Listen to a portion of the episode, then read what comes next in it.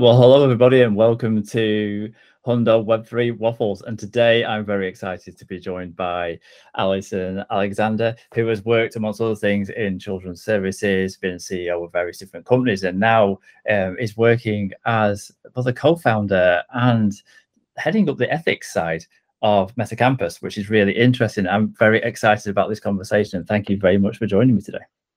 Thank you very much for inviting me, Scott, and for um, absolutely for Hundo for being interested in talking with me.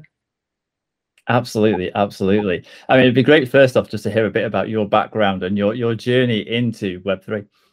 Cool. Um, and I think I think what I'll do is I'll start where I am and then just quickly travel backwards just so people can get that context. So um so I am as you said the co-founder with Pera and Edu of Metacampus and the vision of Metacampus straight up front is that we will unlock human potential and change the economics of the world only two little things we're trying to achieve that Fantastic. and we do and, and we do all of that through using the new web3 tools that we have in front of us. Yeah. So that's what we're doing. But the reason I want to say that is because it's showing everybody can do this, what I'm doing. Yeah. So if I take myself backwards, as you said, I have been the chief executive of a virtual reality company that provides training for professionals working with children and young people.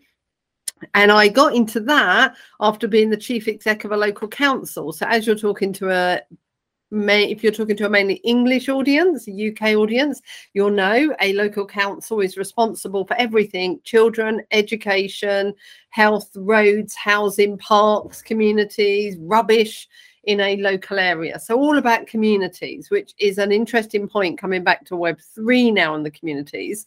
Um, but before that, I was director of children's services, as you said. So, um, and I'm really, I mean, I'm proud of everything that I do, but to become the director of children's services, um, and I became the director of children's services, I think I was 41 and a half when I became the director, and I was one of the youngest directors that had ever been appointed. Um, and again, in context, there's only ever at any one point 152 directors of children's services in the whole of the UK. So I Oh, was one of 152. Um, and I was also the first one, or the first one that was disclosed, that had grown up in the care system. So I had gone from living in the care system. So that meant living in a children's home, foster care, uh, independent living, moving out when I was 18 to live on my own, to actually being responsible for the whole of the service that therefore was responsible for looking after me when I was um I went into care when I was 10 and left care when I was 18 so that kind of um so that felt really proud to be able to do that Yeah. given the challenges that I went into care because I lived in a like, low social economic background, abusive um, parents, um, both parents, um, and was one of four.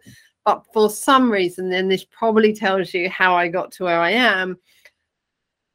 I wasn't prepared to accept the really bad, shit, really. Um, and so, what that really meant as a six, seven, eight, nine year old, I kept acting out. And by acting out, people did the typical thing that people say is, What's wrong with that child? rather than what's wrong with that environment that child is living in. And so, but to me, I, I didn't care because what it did is it got attention to me and it got me removed. So, Yeah. for me, the care system was a huge savior. It meant I lived in a safe, I wasn't being like abused uh, in the evenings and any time of the day. And so I got to um to live in that kind of I'm going to say safer environment. And but what didn't happen is I didn't get an education.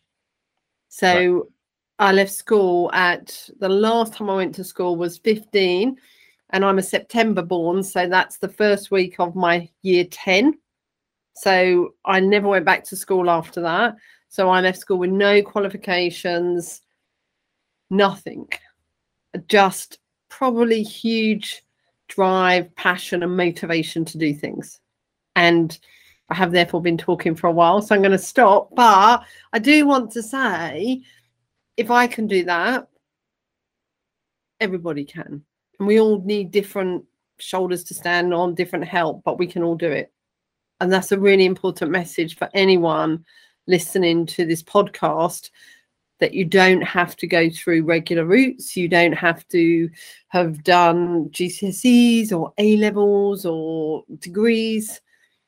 I do have a university degree now, but only because I went back when I was working and I was supported whilst at work to do. But I I never did A levels. I never did university. In fact, I did apprenticeships. I did one apprenticeship and I went from apprenticeship all the way through to director of children's services. So it's possible. So it really proves that if you've got the right desire, the right ambition, then really that motivation can drive you. I mean, I think that's a, really, really important message to say that it's certainly something I fundamentally believe that it, it shouldn't matter what your educational background is. There's many, many talented people out there that just get missed out by the current system. And actually providing the opportunity for people is so important. So that's a really and, positive message to get across.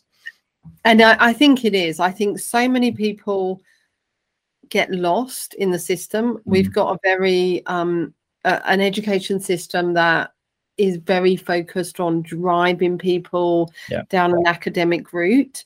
Um, and and this isn't to criticize academia, but it's it's the world is made up of all sorts of people, and some people are are huge thinkers, some are huge reflectors, and some are huge doers. And I, I would put myself in that category that I was a I would doer. If you ask me something, mm. I usually end start by telling you what I've done, and then I'll tell you what I think about it, or then what I feel about it. And so it's made up of all those people. And what happens is we end up trying to put all children, young people into this one thinking route first.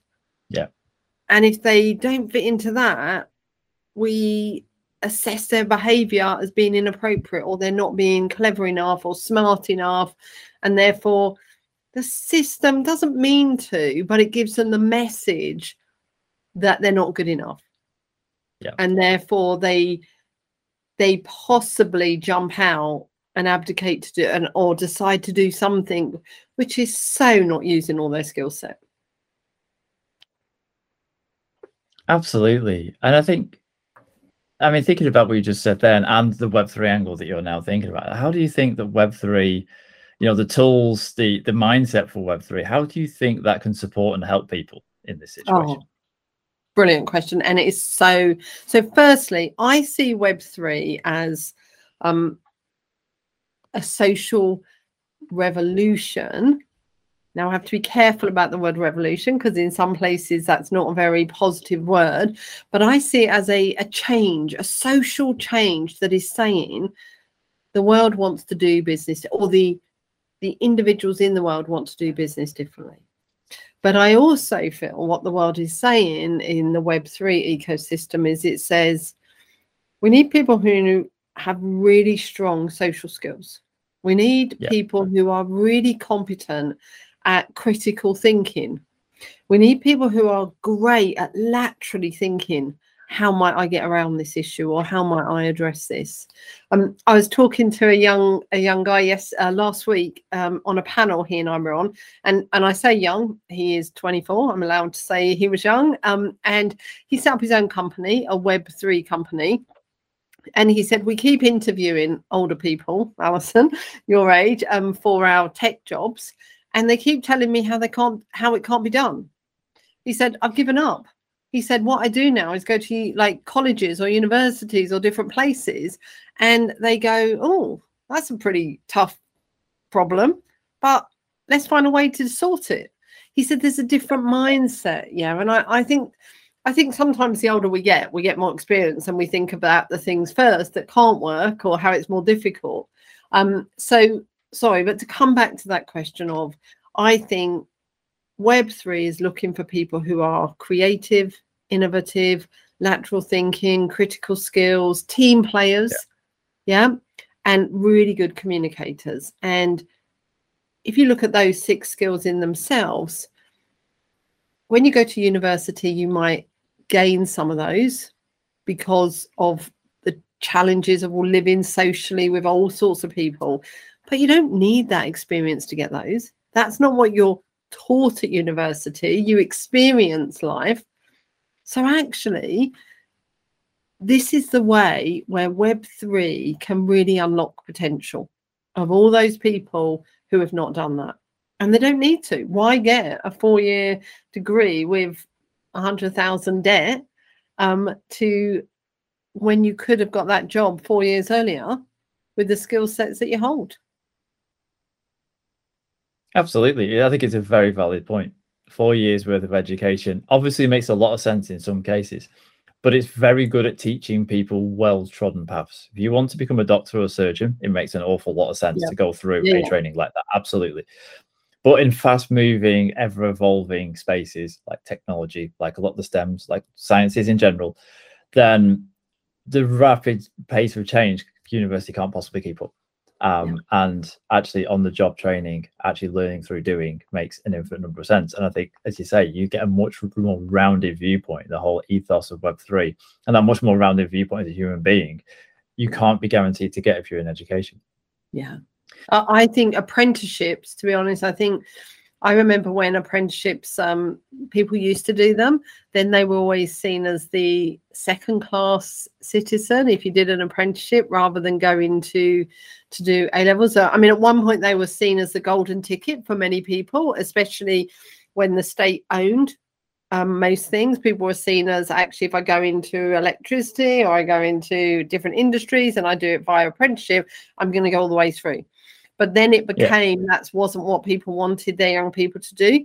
And actually, we need to reignite that love of apprenticeships. And so that both young people feel that it is a legitimate option and i know that that's what you guys do like do that real opportunity but we need more and more and we need educationists to know that this is a really viable yeah. option and you know what we need to allow young people at 14 15 and 16 to do kind of a bit of both, really. Maybe to do a bit of an apprenticeship and also to do a bit of that standard English, maths, and any of those other yeah. so that they can really, rather than say, if you're not getting on, we're going to send you to an alternative learning provision. And then, to be honest, sometimes you're going to get more disenfranchised. Actually, why don't we think more creatively? Absolutely. Uh, thinking about the individual and the best way of them learning and helping support them. And I guess, what do you think the mind shift needs to be for people? As you say, at the moment, there's there's been a, transition away from apprenticeships. There's been a transition away from kind of the more Web three way of learning. What kind of mind shifts do you think need to take place in order for you know general society to start to understand and shift back to that way of thinking um, mm. and kind of sort of embrace the de- decentralized way of both learning uh, of yeah. working, communicating with each other. Yeah. So uh, I mean, I think I think we're going to need to have lots of things going on simultaneously.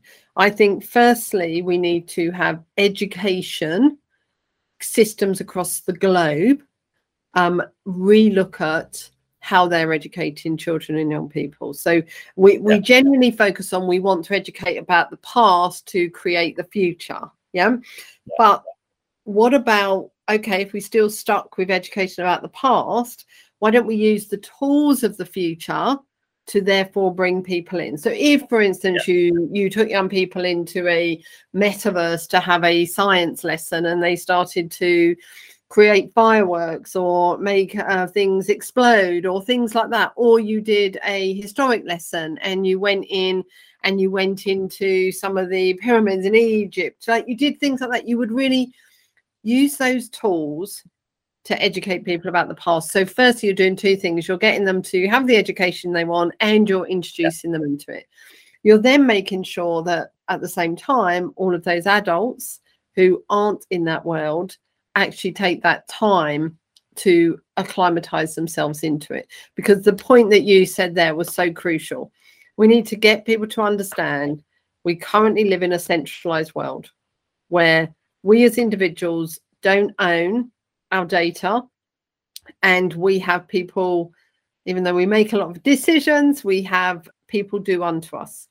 In a decentralized world we the concept is that we own everything. We own our data Um, we can use that data how we want. We can sell our own data to marketing companies if you look at it that simple way, rather than um, someone like Google or Facebook selling my data to some marketing agency and making money. I can make the money myself, and therefore I can uplift my own life by doing that. So, yeah. but so we need to get education in the system at the very young age. We need education to take place with those people who are um, like the parents of young people because they don't know it's new to them. And when we don't know it we get more fearful of it. So we need to change that. And we need to get like governments need to start proactively talking about it rather than talking about talking it down. We need them to start talking it up while so that we can collaborate on exploring the options. Otherwise we have one group of people really exploring the Web3 and taking it in all sorts of directions, and government trying to go against it. And then suddenly we're going to come together at the end because we will come together. Everyone will use yeah. Web3. Let's be really clear. We didn't think everyone would use Web 2 or use e commerce or use social platforms, but now everyone does. Everyone is going to use Web3. And all the big reports say that by 2030, everybody will do one of five activities on a weekly basis in the metaverse, whether that be socializing, learning, traveling, shopping, entertaining, gaming. They will do one of those all the time. And that's a big stat. That is a big stat and also very, very true, I think. I think it's a really interesting point about governments and how governments are the systems of governments i don't think are actively trying to deter decentralization but i think they're constructed in a way that centralization is core to what they do mm. and it's quite there is a huge mind shift culture shift into into the web 3 way of thinking yeah. that it's going to take them some time as you say education um, is at different levels yeah i often talk about education education education and actually now i think about that um, and I use those three words, uh, one word three times. But I think there is education about knowledge acquisition. There yeah. is education about the mastery of the tools. So we need yeah. to help people understand them. And then there is education on the cultural difference. Mm. So for me, that's why I say education, education, education, because there's three different elements and we need to do all of them. We can't just give people knowledge about what the what the new Web3 is, but don't help them understand the culture or the tools. Because if you can't use the tools, you're not really going to get in. And if you don't get in, you won't really live and breathe it. And therefore, you won't embrace the culture of it. So we need all three of those. Yeah, I agree. I agree. I think it's also a huge part on the tooling about simplicity of tooling as well and accessibility of tooling and that that that whole there is still something we haven't yeah. quite got there have we? We're kind of there's lots of like movement into it. But if you think to do um, a metaverse experience other than like if you're going into a gaming into a, a platform if you go into a metaverse purpose built platform you've got to yeah. have a high spec computer to get into it. So that's not quite accessible yet is it? That that's what we need all of it to keep it's like everything, it needs to keep coming down so that your phone, your everything will give you immediate access into it. And once we do that, we need to. But but the other thing about um, inclusive inclusivity as well, because there's a lot about mm. people can't get online if they don't have internet or computers. But actually, there's a lot of people who are bankless, so they don't have banks, but they do have phones and they can yeah. use crypto. Yeah.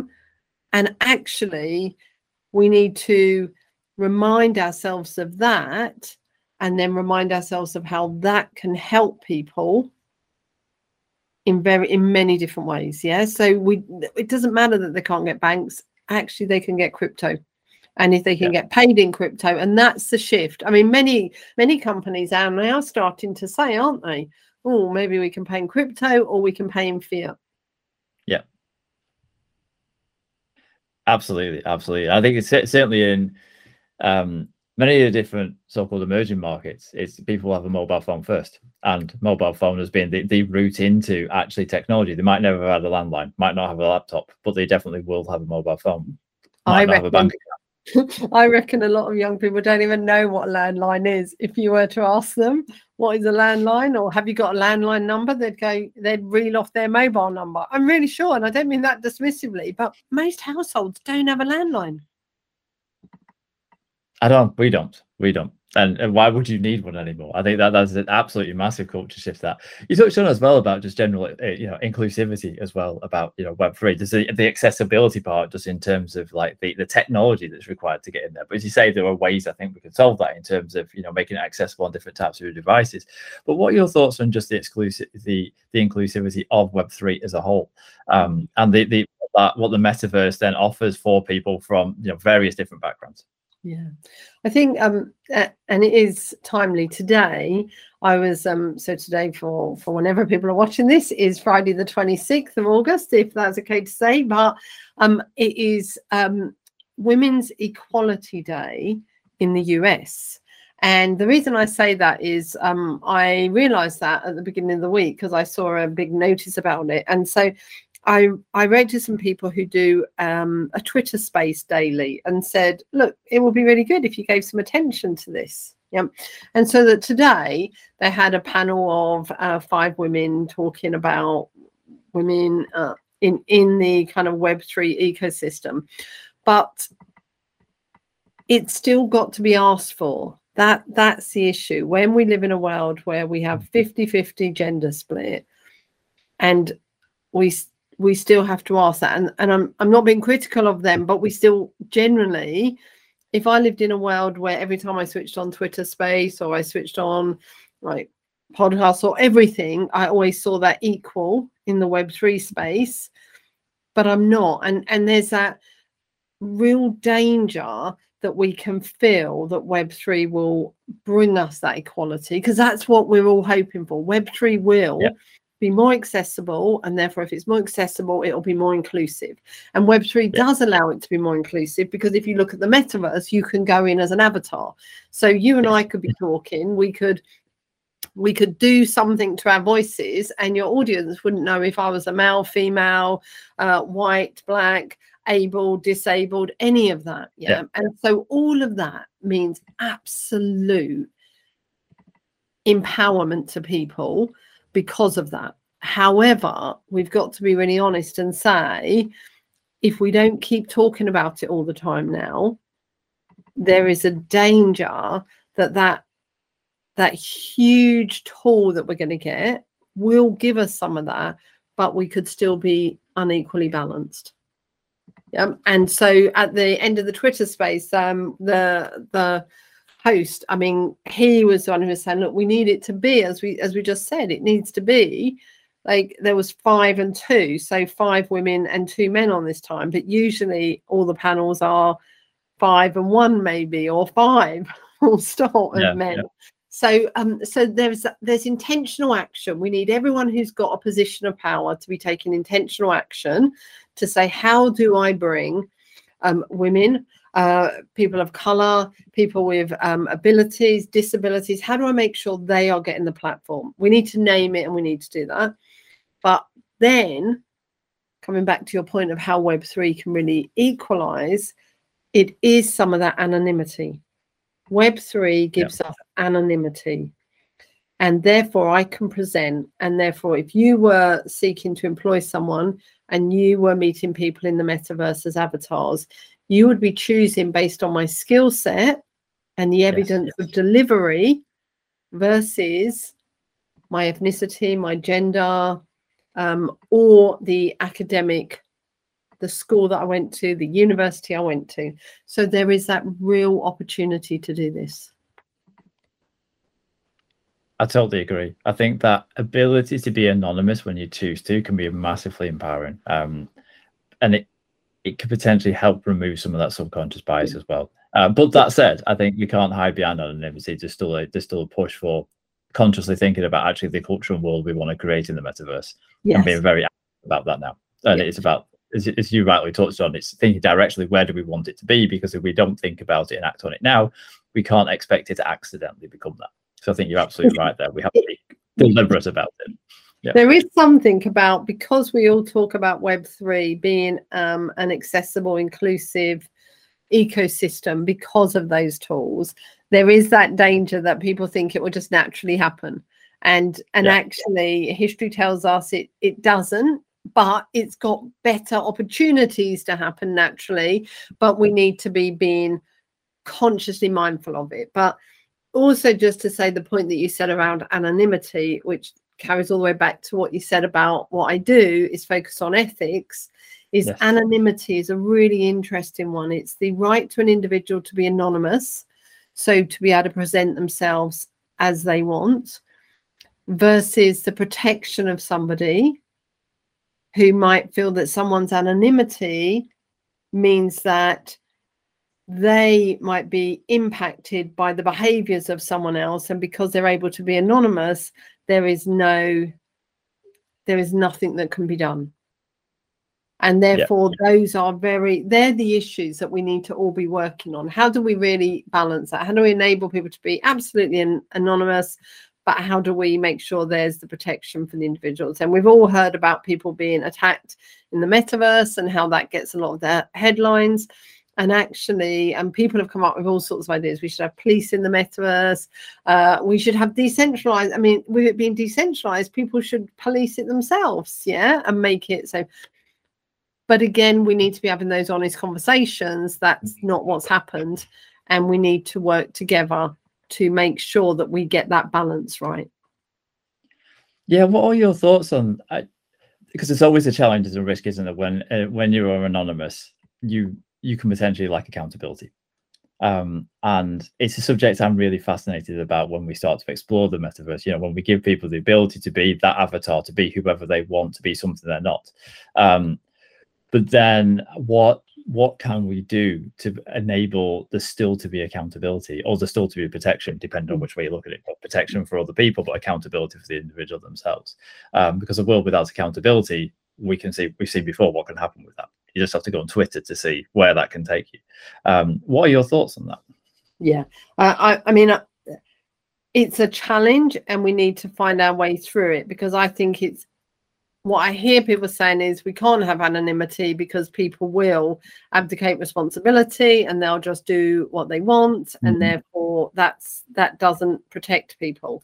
So it's about how we bring into place protections. It's that bit of having standards of behaviors that are acceptable or not mm. but acceptable and and we would we would i believe as society say the rules that we're currently applying in the world of how we treat people what is acceptable and what isn't would apply in the metaverse and what we yeah. need to do is to assure people that if they're in the metaverse and there is behavior that is inappropriate there is a way to address that yeah if people don't feel there is a way to address that then that will stop people wanting to go into it.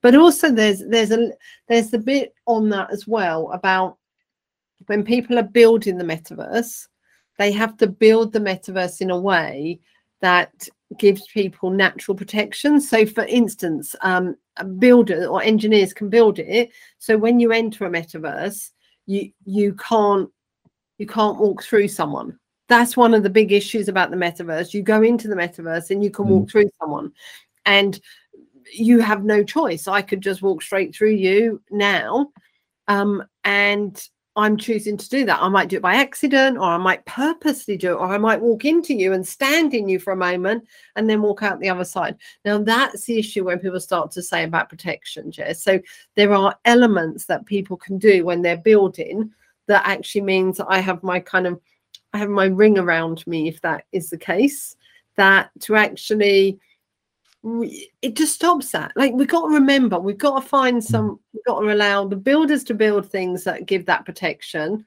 And we also have to do culturally what is the acceptable behavior. Yeah, I agree. I think you make a really interesting point about the builders as well. I think it's very much down to you know the builders to be thinking about what safeguards they need to put in place but also what control they need to give people of their own experiences so you know if you are an individual in the metaverse you can put that shield up that stops people from walking through you yeah. maybe you can choose not to see certain people you know maybe you can choose what people see of you and also the you know what they um that it, we in theory have a hundred percent control over everybody's experience within that space and yeah. so I think there's, there's definitely something for us as builders to be thinking about. Well, what does that look like? You know, what controls do we give people that allow mm. them to be able to, you know, take themselves out of situations, um, yeah. report situations, you know, highlights yeah. individuals if individuals are treating them in a way that it shouldn't be treated. Mm. Is there some way then that that then you know, if if found to be true, is actually associated with that person. You know, with their credibility scores are there. You know, it feels like there's there's gamified things we can use that are used in you know general games that can be used actually in this space. But again, I agree. Yeah. And it's about getting people to think about it without without saying I'm doing this because of that. And it's again comes yep. to the point of who the builders are. So the mm-hmm. builders mm to be honest, and the builders are there are many female as um, builders out there as and there are lots of male builders, but but if the builders also come from people who who play those games, who are really um, engaging in those metaverses, um, they might not think about that. That's why when we build, we need to be making sure we're talking to as many different people as possible. What are the bits that you would be thinking, you would be worried about, you would want us to give attention to? And then as builders, we can go play with all those ideas and find lots of solutions. And I think it's as you say, we need to have those, maybe that's it, it's those measures that are in our just we can choose. I can choose to click this one on, to click that one, and that. It's not about saying everyone has to have this circle around them, everyone has to have this, everyone has to have that. It's we need to build it in a way that people can make sure the experience is the one that's right for them as an individual. Yeah. Yeah. I think that's I think that's a really interesting point because I think there's because then you're saying that actually if you want to go into the Wild West and you want to go in without any protections, go for it absolutely yeah. fine and that will work quite well for some people um, but find what you're comfortable with and if it isn't then you can you can build up that protections and you, hmm. you can build up that space and i think there's yeah. there's a very interesting debate for builders to be having about what that looks like and not assuming yeah. that everybody it's a one size fit all for everybody yeah yeah no i think that that's a really important point and we probably don't talk about that enough in terms of how to uh, and we we need to not make any assumptions that builders will build that in or we need to not we need to not then say, well, they didn't build it in, and then say, but we didn't talk to them about it. We need to be raising yeah. them. Yeah, yeah. Yeah. Because they won't feel it in because they won't feel this is an issue. I don't feel threatened or I'm mm. comfortable. So yeah. they might not build it in for that very reason. Absolutely. And going back to your point before, it's about being intentional about it. It's about being intentional about the conversation now so that we're having the conversations now while we're building because we can't expect everybody to think of everything. So if we raise the points now, we raise our conversations, we we be quite vocal in it, then people are more likely to hear, whether they listen or not, something different, but they're more likely to hear. Yeah, yeah. Fantastic. Well, we are coming up to the hour. So thank you very much for joining me on Web3 Waffles today. Uh, if anyone listening would like to find out any more about uh, either Alison or Hundo or myself, check out the show notes and we'll link to relevant profiles uh, or check out hundo.xyz. Thank you very much.